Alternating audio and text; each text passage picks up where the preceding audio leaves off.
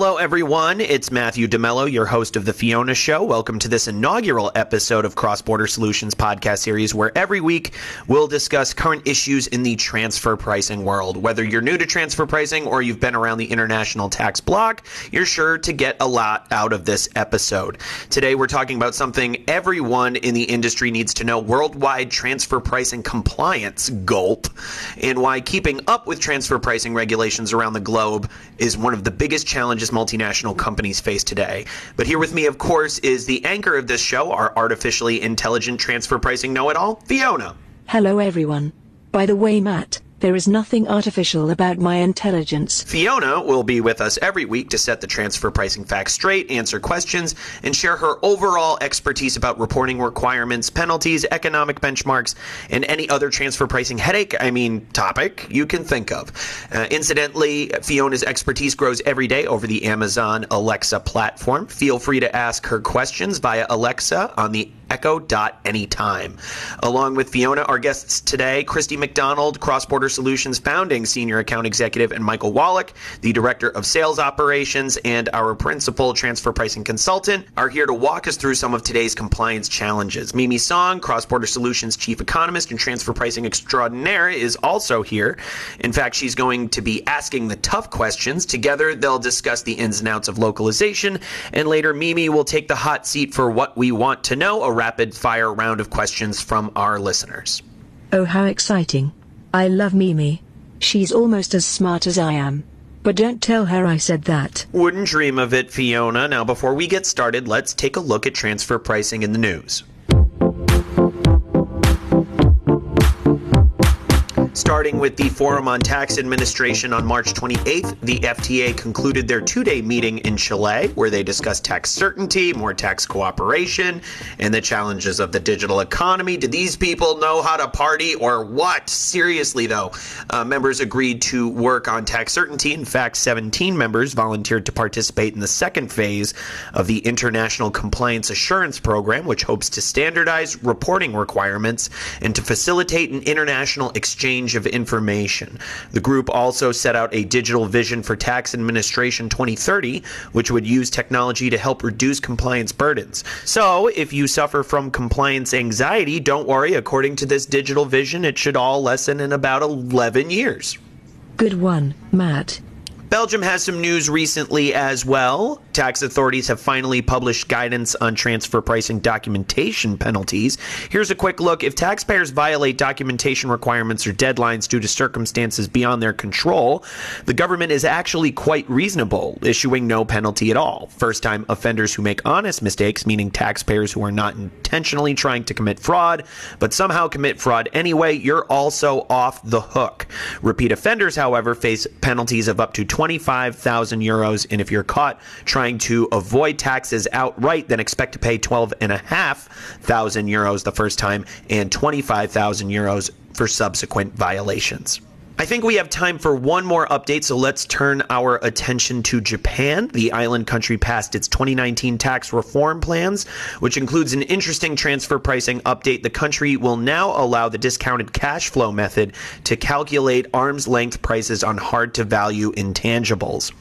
The valuation method is used to estimate the value of an investment based on future cash flows. And while new methodology options are nice, this one is based mostly on projections. So if you don't have a psychic in your transfer pricing department, you might want to budget for one, or at the very least, bring that crystal ball to future audits. A global pandemic, a grim economic forecast, feeling the squeeze, an R&D tax credit can help lower your burn. If you qualify, the IRS and some state governments will give you a tax credit equal to 10% of your company's spend on development activities. You can even take the credit against payroll taxes if you're in the red. All you have to do is claim it. So, what's stopping you? If an expensive application process is turning you off, sorry, now you really have no excuse. Cross-Border Solutions AI-driven R&D tax credit software eliminates the need for pricey consultants and allows you to apply for R&D credits all over the world for one low fee. After all, why should you have to spend your whole R&D tax credit on getting your R&D tax credit? It's your money, keep more of it with Cross-Border Solutions, the global leader in AI-driven tax solutions. Request a demo today, visit xbs.ai slash RD. That's xbs.ai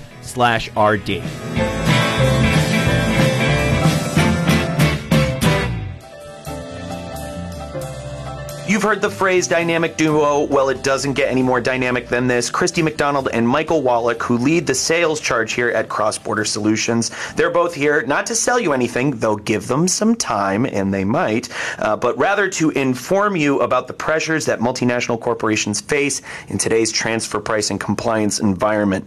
We're here with Mimi Song, though. She's bringing her economist expertise and her incredible enthusiasm to lead the discussion on relevant topics in transfer pricing today. But first, first, we thought we'd like to get to know Mimi. Mimi, thank you so much for being with us. Thank you, Matt. I appreciate it. So let's talk about you. Um, how did you get into transfer? What drew you to transfer pricing? Well, in college, I actually switched degrees multiple times, to be honest, oh, and and I kind of settled on an economics degree, and then after school, yeah, I still I still struggled with what did I want to do with my life and from a career perspective.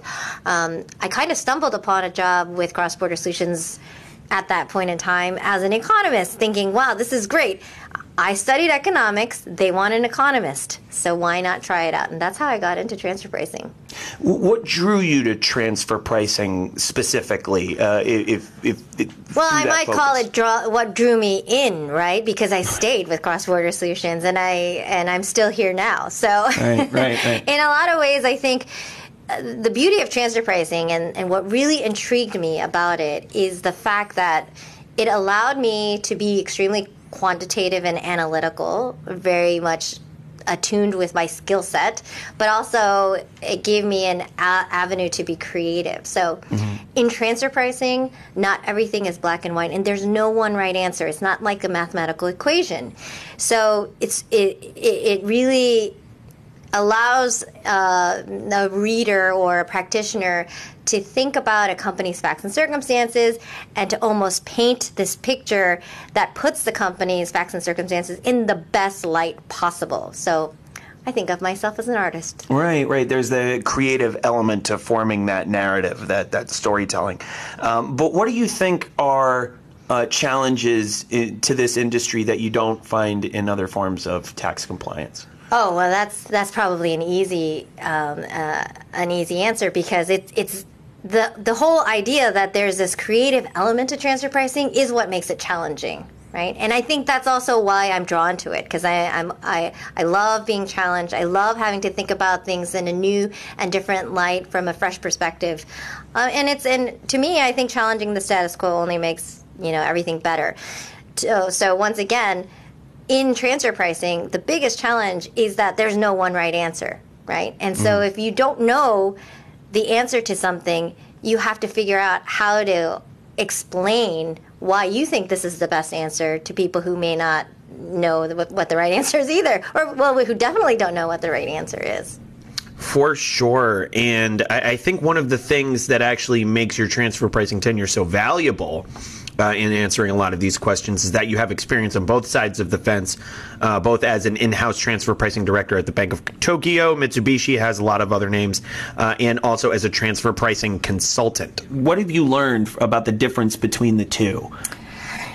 There, there are lots of differences between the two. Truthfully, when I took my in-house job, the first week I thought, I need to get out of here. and the only reason I thought that is it was so different and and and I and the pace was very different too. So, you know, but but listen, I wouldn't trade that experience for anything because I think what's fascinating about it is as a consultant, you deliver a report and you don't actually know what happens to that report, right? It kind of goes into a black hole, and you think, I wonder what they did with the output and the analysis. I wonder where that went. Now, being on the in house side, I know exactly what happens to those results, right? I know that in order to be an effective tax department, in order to um, ensure that the company as a whole is operating at arm's length, a lot of different things have to happen. So a lot of different stakeholders have to be informed.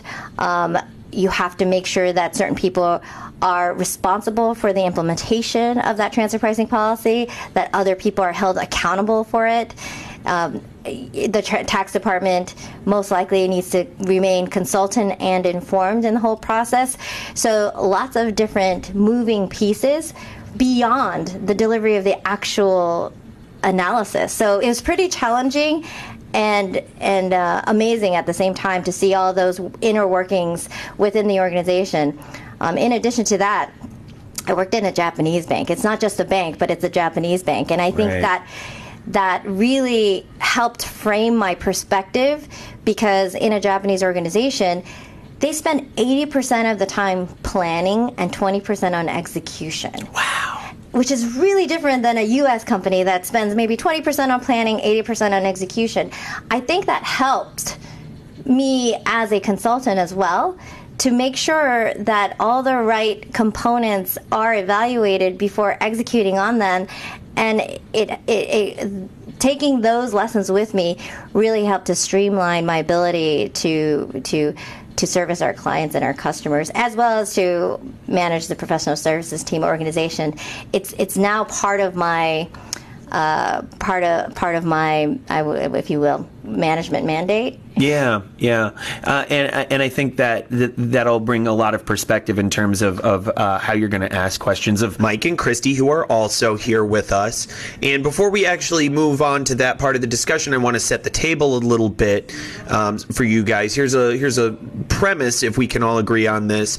Uh, a quick snapshot of transfer pricing in 2019 might best be described as countries are under an enormous amount of pressure to raise revenue in their jurisdictions. So, what's the plan?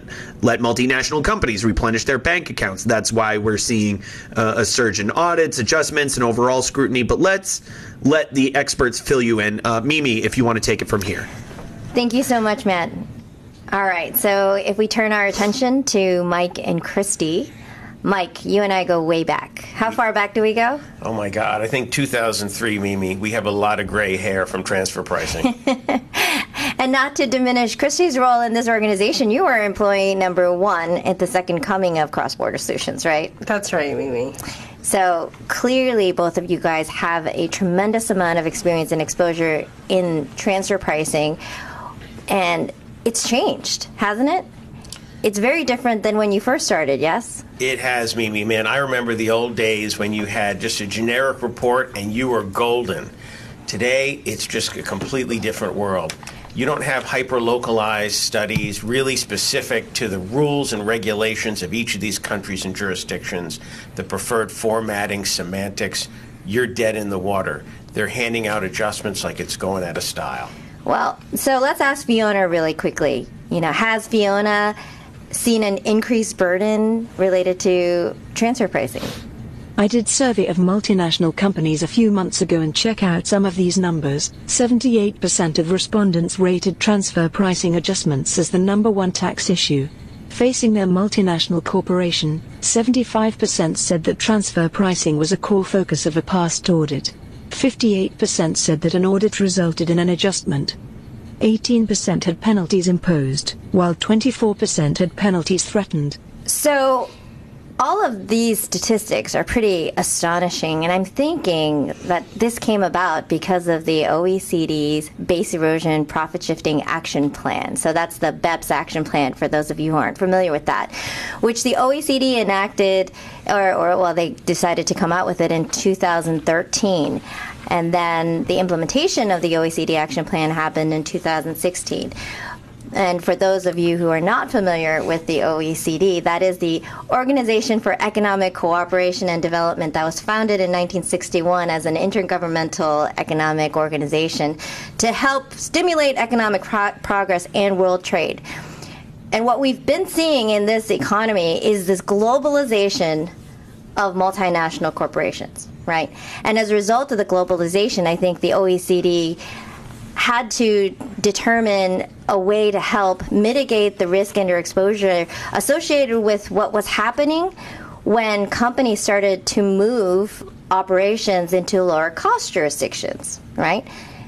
trade, uh, basically, trade, free trade was is inevitable in this uh, evolving globalized economy, and then the OECD came out with 15 action items. Now, today we're specifically going to talk about Action 13, and Action 13 relates to the documentation requirements, right? So the documentation requirements, there's the master file, there's the local file, and the country by country reporting. And as a result of these requirements, essentially we are seeing these astonishing statistics, right, Christy? Just it's there's there's a pure focus of tax authorities. Yes? Right, right. I agree with that, Mimi. And I think um, there was a real awakening that happened among the, the tax authorities in the last two, three years that made them take a step back and say, well, wait a minute. Um, not only do I want to have further detail about what's happening in our country, but there may be a way to draw some revenue um, back into our own economies by taking a deeper look at this. Right.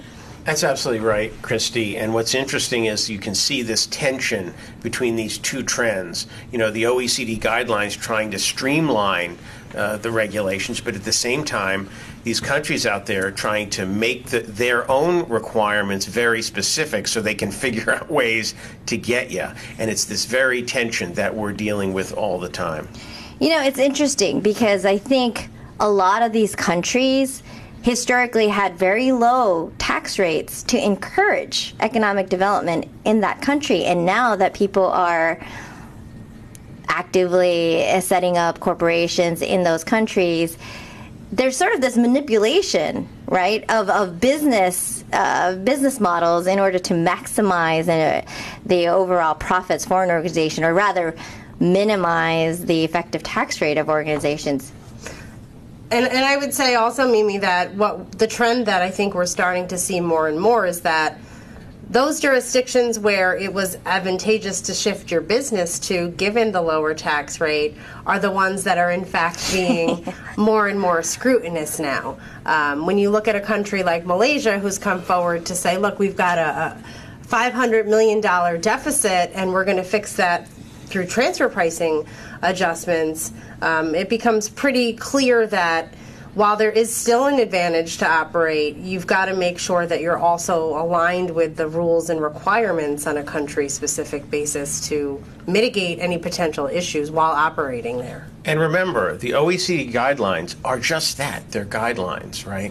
If you think that you're in good shape because you, are following the OECD guidelines, check again. These countries have become very difficult to comply with.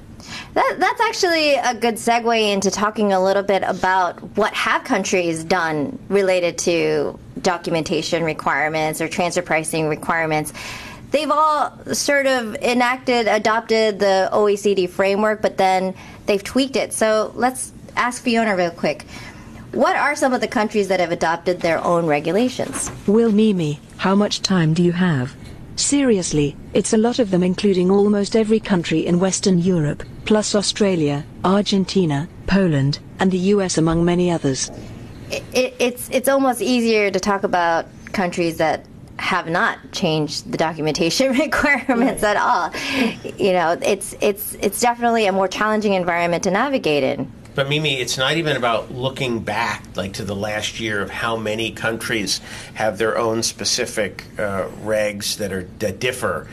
It's really looking forward. This trend is accelerating exponentially, and so even if you can figure out how to comply this year, you better understand and have a strategy of how you're going to keep up with these changing rules and regs every year. When you mention having a better strategy, do you mean any kind of business, or are there specific kinds of businesses affected uh, by this increased regulation? Well, if you're operating, you know, if you have entities in any other country other than your headquarters, and these regulations are changing very rapidly in many countries, it's really difficult to keep up with what's happening, what are the changes, how do I comply with them? I mean, internal tax departments have become overwhelmed, and it's just going to get much worse. This is accelerating. And Matt, I think it's also important to keep in mind that with all of these countries implementing additional laws and regs that you have to live by. Um, while many of them have put thresholds into place to say, well, if you are generating uh, this amount in my country, well, then you qualify for this set of standards. In the same token, there are many countries that don't have a de minimis threshold. So we have many conversations where an organization will take a look at what they have in terms of their transactions and say, well, I'm, I'm not particularly worried about what's happening in Canada. Um, well, it's important to know that Canada doesn't have a threshold. So the fact of the matter is, if you're operating in Canada, when you file your T106 or your tax mm-hmm. return local to Canada, um, you're supposed to be checking the box that says I've done my transfer pricing documentation. So it's keeping track of all of these different nuances by jurisdiction. That's that's funny that you bring up Canada because that reminds me of one of our clients that that uh, actually got an IDR in Canada and they thought that they had a localized study prepared for Canada, but you know, as any good taxpayer does before they hand over a report. They look at it, they review it, and what they realized was wait a minute, this wasn't localized. And they had to go back and get it, quote, localized in accordance with the Canadian rules and regulations. But then they had to pay even more to get that done. That's a little bit crazy, right? It is. You know, one of the challenges uh, of tax directors is, you know, they, they're thinking about the CFO. What's the CFO's perspective? Let's look at this from a larger picture. The CFO is trying to find this real delicate balance between risk and cost. How do I control my risk, you know, to the extent that minimally I need to, and how much am I going to pay for that? Well, that balance has changed and is changing rapidly. So I think it's important for tax managers to have this conversation with their CFO and let them know, listen, yes, for 15 years that balance didn't change, but now it's changing very quickly. Uh, and you've really got to figure out how do I get into better compliance, and then how do I manage these costs at the same time? Well, you know, you, you're talking about this this this balance, the shifting of this balance, and I'm wondering. Is that because you're seeing more adjustments than penalties, and penalties were just a portion? Uh, historically, they were just a proportion of the adjustment amount, right? I mean, things have changed with respect to penalties, but but I've been hearing a lot about adjustments from you both. Yeah, and I think it's a real threat across the global platform. You know, going back to Canada in 2012, I think adjustment revenue was somewhere around $58 million. And then you fast forward to 2017, it's $478 million. And you very quickly become aware of the fact that you've got to be mindful of what's happening. And, and to Mike's point, it very much is a cost versus risk analysis. And when you look at these organizations who maybe have partnered with a provider in the past, um, whose engagements are very costly, let's say for global or regional documentation, the challenge becomes how do I continue to work with this partner who, while they may know my business, may not be able to get me to the compliance standards that I should fit in with the budget that I have to work with. That's and so um, it really is about putting together the documentation to mitigate those adjustments because if you don't, I mean, the adjustment that you could end up paying in any single jurisdiction could cost far more than what putting the appropriate compliance into place would that, be. That's true. So, who are the multinationals that are getting targeted for adjustments these days? That's a great question, Mimi. I you see know, Amazon in the newspaper. Well, it used to be and Google. It used to be uh, organizations and companies that had controversial uh, intercompany transactions, where they had a lot of intellectual property, so on and so forth. But the trend, and this is very interesting. I, I love the question because the trend is now they're going after, and the CRA is another great example in Canada, the, Canadian Revenue Authority. They're going after smaller companies. They're going after transactions that uh, used to be non-controversial. Uh, they're even going after companies that have a, mostly NOLs. So it's it's the wild west out there today. That's a net operating loss. I was going to ask. Uh, but I, I, actually even want to take a step back from there. Uh, is the reason that adjustments are being levied more than penalties right now have to do with the fact that tax authorities know that taxpayers are more likely to fight penalties than adjustments?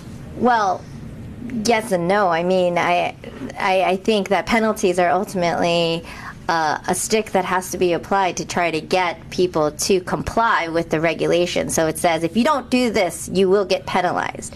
But the the stick was never strong enough, in my opinion. I think because many tax authorities historically kind of took a reactive approach and said, well. I don't really have to have it. If I get an IDR, they'll give me 30 days to respond or X number of days to respond. Penalties today have changed. It's a little bit different where certain countries are going to penalize you if you don't have documentation. And then the I think the worst penalty than a monetary penalty is the fact that you don't get to control your story. Uh, your transfer pricing documentation, your narrative, the economic analysis, none of that is actually admissible in the court of law if you were to go into a controversial situation, right? right. Um, but once again, the penalty is a small dollar amount in the overall scheme of things, and like I said, it's a car- uh, excuse me, it's a stick. It's the adjustments that could really damage the bottom line of multinational enterprises. Right. And if you're going through the the effort of making sure that you're at arm's length, the producing of the documentation's not a big step beyond that. And, and here's something to keep in mind when you're talking about a proactive versus reactive approach. In many cases, if you are waiting to do documentation until you're requested for it, um, you have to keep in mind that along the way, some of the key individuals that may have really known your facts and circumstances within your business may no longer be with your business. And so you're now scrambling to put together documentation. You're working to speak to local controllers and trying to tick and tie all of this information together in a, in a very haphazard but also costly manner. And so just getting it done when you're supposed to have it done creates that evidentiary trail of what's happened over the course of two, three years within your business and, and, just continuing to tell that story with the appropriate and consistent narrative. Yeah, that that's actually a really great point, Christy. I see that all the time. And and which which dovetails nicely into what I wanted to ask you guys, you know, as the next step, which is timing and filing requirements. We we haven't really talked talked about, and we basically touched upon the fact that there is a contemporaneous documentation requirement. It's existed for a while, but now countries are actually asking you to file things. That's absolutely right. And again, it's just sort of like the screws are getting tighter, and that's just one other element. Um, the other uh, way in which it's becoming uh, more challenging is given this new BEPS environment, these new requirements, um, tax authorities are sharing studies across jurisdictions. And boy, those studies better be consistent. And even if you're using a one single provider or partner, if they have different teams that don't work very well together, which is most common, you've got a real challenge there as well. Uh, so you've got a file on time. You've got to work with partners who are going to help you do that and manage the calendar with you. Um, and you've got to make sure that these these studies, the, the argument of that I am at arm's, arm's length is consistent, uh, not just across, uh, on each end of every transaction on the studies in both jurisdictions, but in a master file as well for those companies that require a master file. Do you, do you ever hear companies who say, "Well, I, I don't I don't think I have a filing requirement," or I don't think I need to have it done because no one's going to look at it. I mean, do they do these companies not realize the the document that there are filing requirements now? I, I think many don't, and I think that that's an educational component that's lacking in the industry today because with all of the change that's evolving, someone's got to stay on top of that and be able to bring these tax teams up to speed. In many cases, the tax teams that handle transfer pricing or have a hand in transfer pricing also deal with a, a, number of other facets of operations for, for the business, right? And so whether they're in five countries or 150 countries, it's just one piece of what they do. And so keeping on top of all of that information doesn't necessarily happen, right? So right. so working with a provider or having accessibility into some sort of ongoing education around all of this change is really crucial. And I just want to take a moment really quick uh, to give the code for our CPE credit listeners. Uh, again, are you ready? I just want to give everybody a quick second. This is the first of two code words we have in this show. Stay tuned for the next one, but the very first one is Fabergé. Again, that first code word is Fabergé, and I'll hand it back off to Mimi. What's it? What an excellent code word. So, but uh, going back to to what we were talking about, you know, the the regulations have changed. There are a lot more additional nuances, and we barely touch upon the fact that in uh, Christy was talking about the fact that multinationals have to keep up with these changes in the regulatory environment, which includes timing and filing deadlines. But what about benchmark requirements? You know, it's interesting because we talk about uh, you know, CFOs saying, hey, we want to take a risk based approach. In some ways, that might mean they're going to do their documentation every third year. Well, we know we can't do that anymore. And in other ways, if you get, uh, it might mean, hey, we're going to use global benchmarks or regional benchmarks, even though some of the jurisdictions I'm operating in prefer or actually require local benchmarks. Well, that too is no long. You can't do it. You just can't get away with it. You've got to use local benchmarks in many of these jurisdictions, and that trend uh, is accelerating. So let's ask Fiona really quickly. Fiona, how many countries have expressed preferences or even mandated the use of local comparables? 27 countries now prefer local benchmarks, including Austria, Brazil, Hungary, Poland, India, Singapore, Australia, and others. And you know, if we take a step back to understand why are these local benchmarks being instituted in, in these countries, I think in many ways these countries are hoping you're still going to submit a regional report, right? I mean, you need to be paying attention. Um, but what's happening is that these authorities are saying it's not good enough that you can show me other companies in my region that operate the way you do. Find me companies in my country that operate the way you do with, with similar activity, right? And, yeah. and and match that. Um, for me to review and approve. It, it, you bring up a good point. It, you know, one of the things I see all the time is under audit in countries like Italy, they oh yeah, always ask for local comparables. But have they mandated that you have to have local comparables? They didn't. Right. So, you know, if they're going to ask for it, what does that really mean as a, for the taxpayer? Right. Well, I mean, it's it's obvious that you want to take the lowest risk approach where you can, uh, and if you can, you know, why wouldn't you? If you went through the, all of the work of having this documentation done, you might as well do it right. That's true. And and what about the economic analysis? So after you after you do a benchmark and you do all of this great work to find local comparables, then how do you put together the appropriate level of economic analysis? You know, Mimi, this is interesting because, uh, you know, having been in the business for a long time, we do gap analyses of, of studies from our customers all the time, and that's one of the biggest mistakes uh, to save money, a lot of providers will use the same economic analysis for all the countries that are being covered. Of course, many of these countries have their own economic analysis.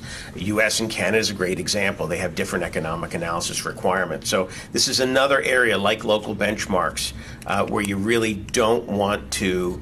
Uh, uh you don't want to skip a step. Note to multinational companies everywhere if you think the coronavirus has affected your bottom line, take a look at how it's devastated the economies of governments around the world. And where do you think tax authorities will look to make up for all that lost revenue? That's right, your transfer pricing. You can't afford to be non compliant but then you probably can't afford to pay for an overpriced consultant who bills by the hour either. Oops, sorry, Big Four. We've got the answer. Cross Border Solutions AI powered transfer pricing software keeps you in compliance by preparing accurate, hyper localized reports that protect you from transfer pricing audits, penalties, and adjustments. And our technology is available for one flat fee, a fraction of what you'd pay a big name consultant. Again, apologies, Big Four.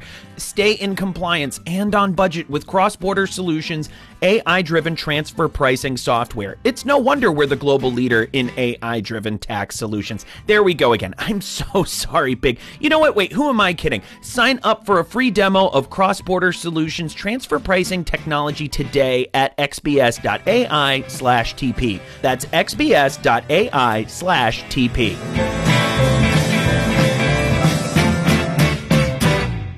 And I, I, think something that ought to be touched on is the role technology is playing in this, in terms of uh, you know these jurisdictions and these authority, uh, authorities leveraging technology. Uh, they're making things more difficult for taxpayers, of course, but they're also using technology to find uh, who's not up to snuff. Yeah, that's a great point, Matt. If we look again to the CRA They've developed a software whereby they can flag your documentation if the details differ from prior year's reports. So these are the kinds of efforts that we're seeing to try to uncover uh, differences in documentation, errors in documentation, uh, and, and really grabbing a hold of what they can, right? In, in Brazil, they actually have a very robust automated uh, technology integration platform that where they're able to capture transactional level information and then automate a tax bill. It's it's fascinating. I think they call it the bear. It's pretty wow.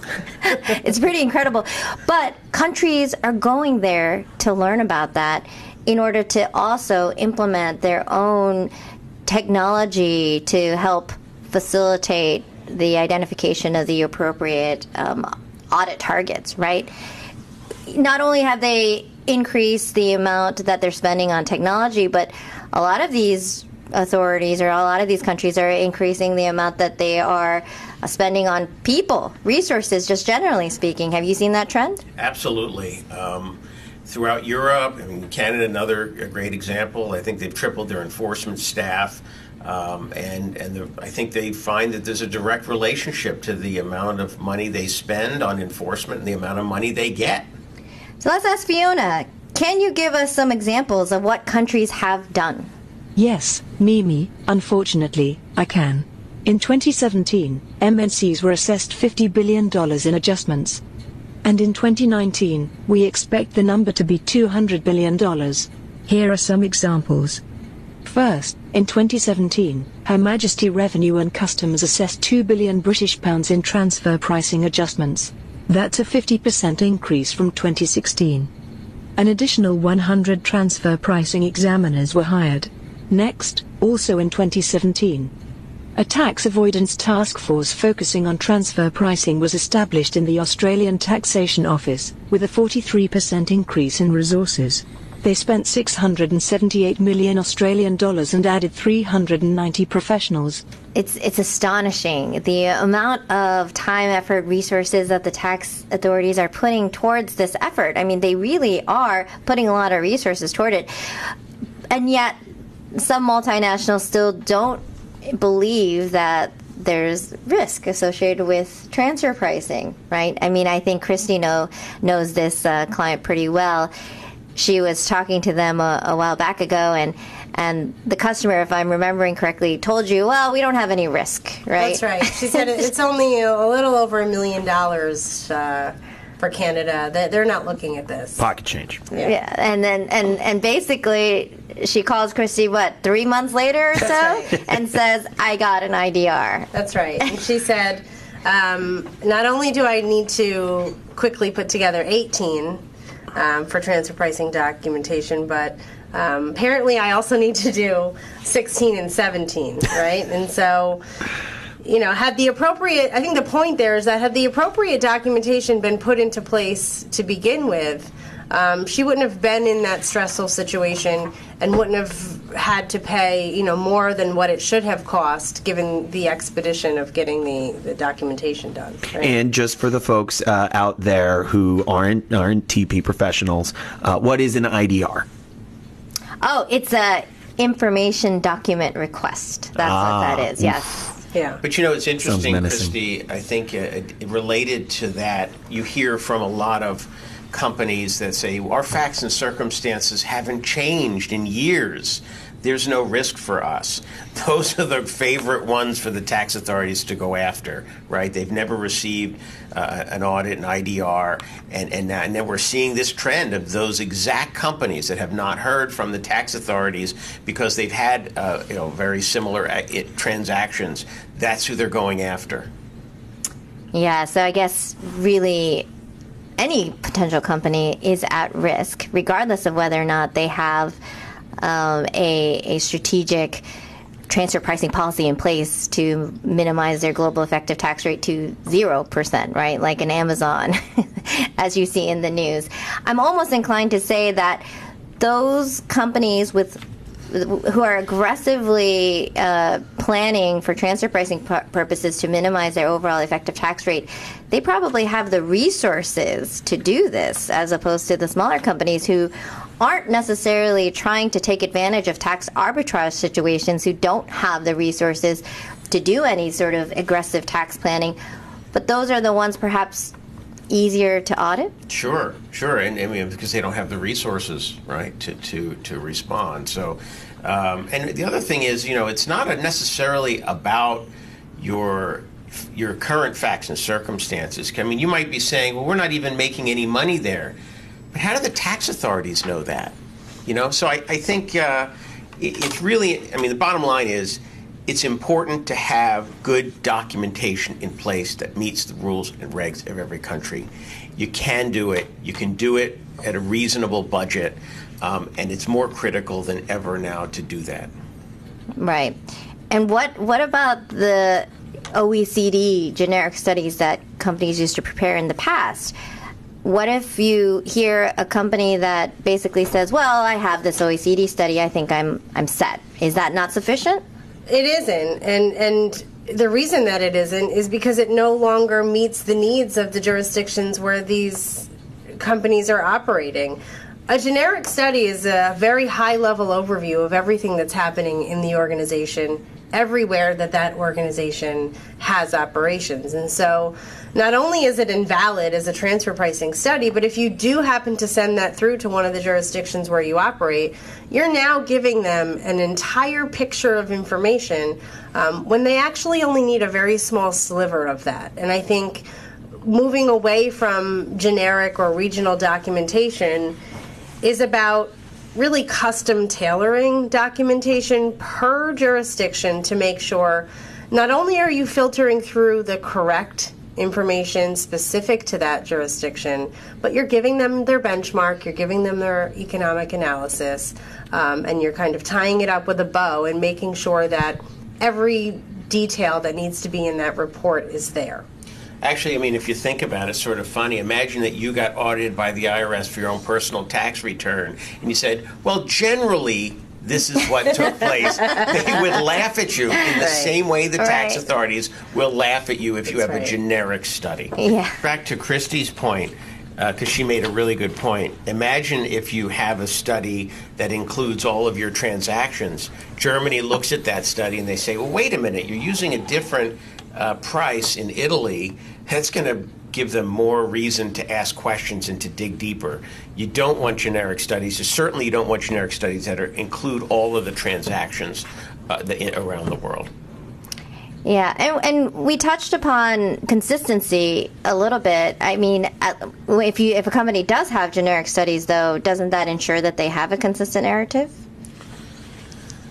It's an interesting point, uh, but but I don't believe it does. I do not believe it does because you have to have this balance between local requirements, local formatting, uh, but then the, you have to normalize the studies on each side of every transaction, and and that's where you really need a professional to help do that to to uh, dance on the head of a pin to find that that balance between uh, you know consistency um, but also uh, localization requirements. Right, and and there are a lot of pieces, I would say, Mimi, of a generic study that might be in a local file. Right, management structure, corporate overview.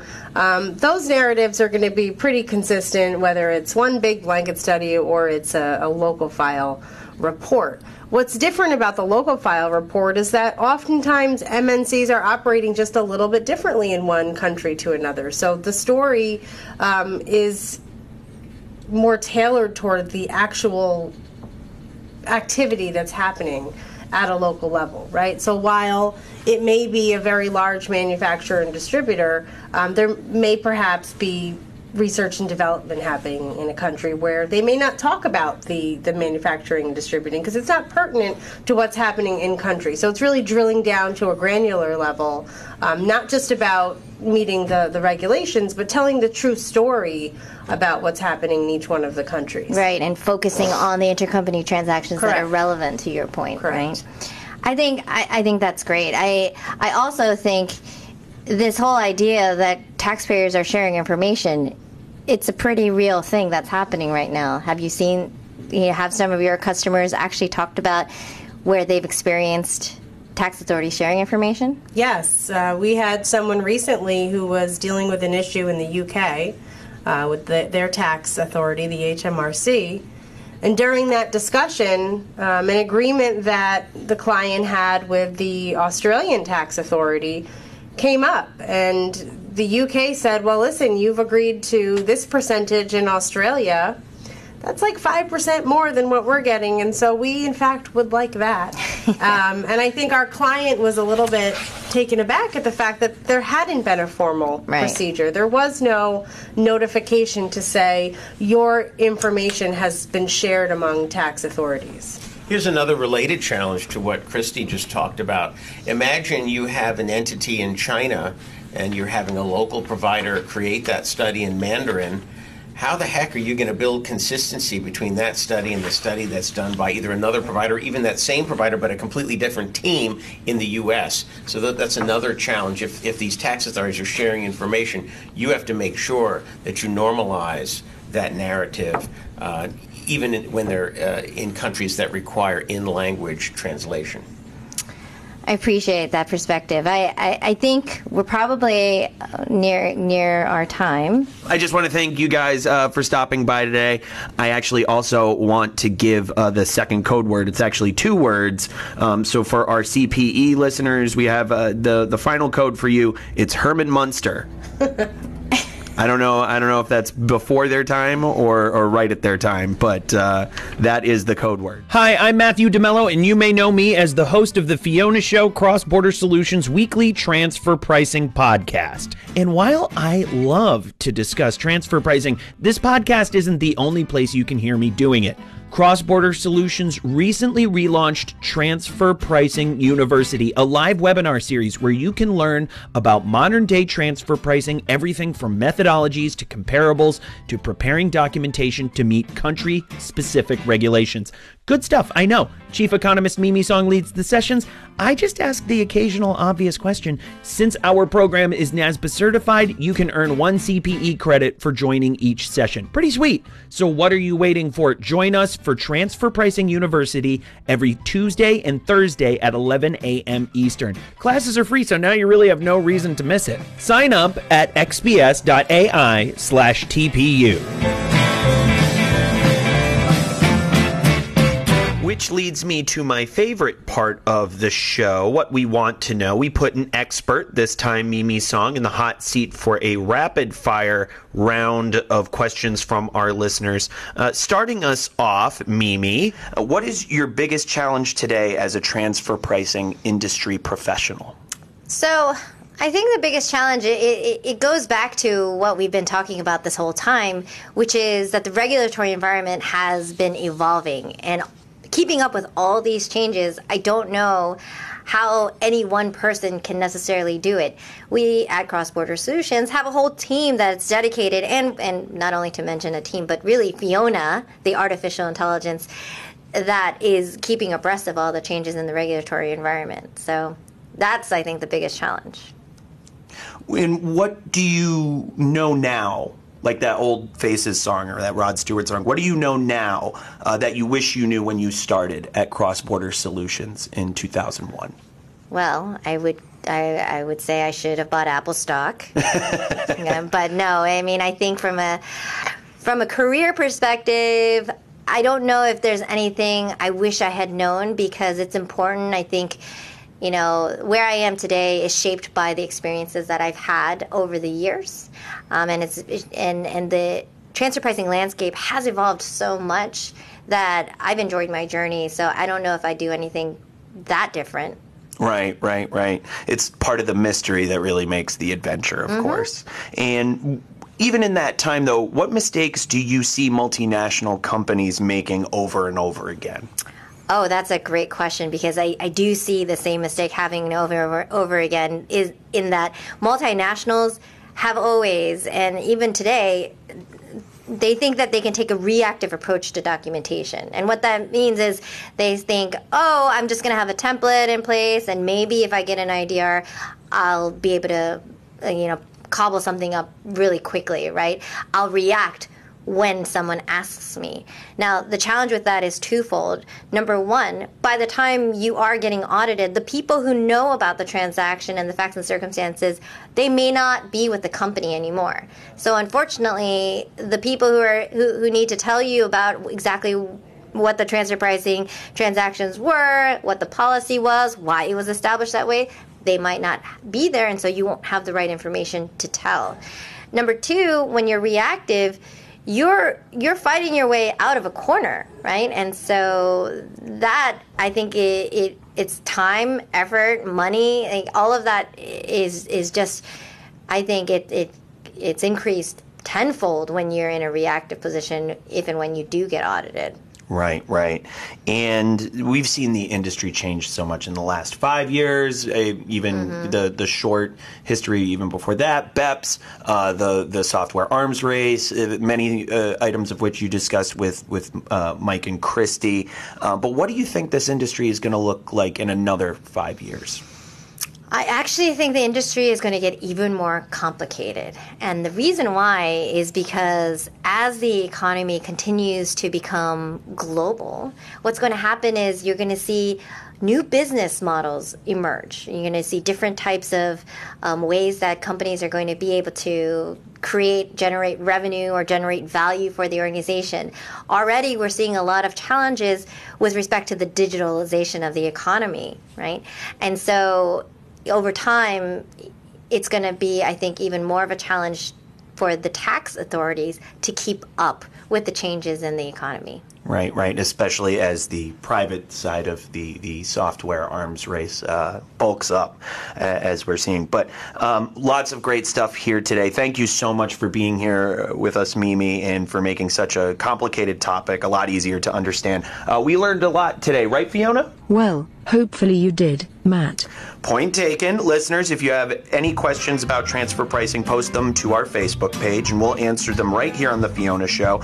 If you like what you hear, don't forget to subscribe to our podcast on iTunes and get the scoop on transfer pricing every week. Until then, hide from those tax authorities. No, wait, er, that might not be such a good idea.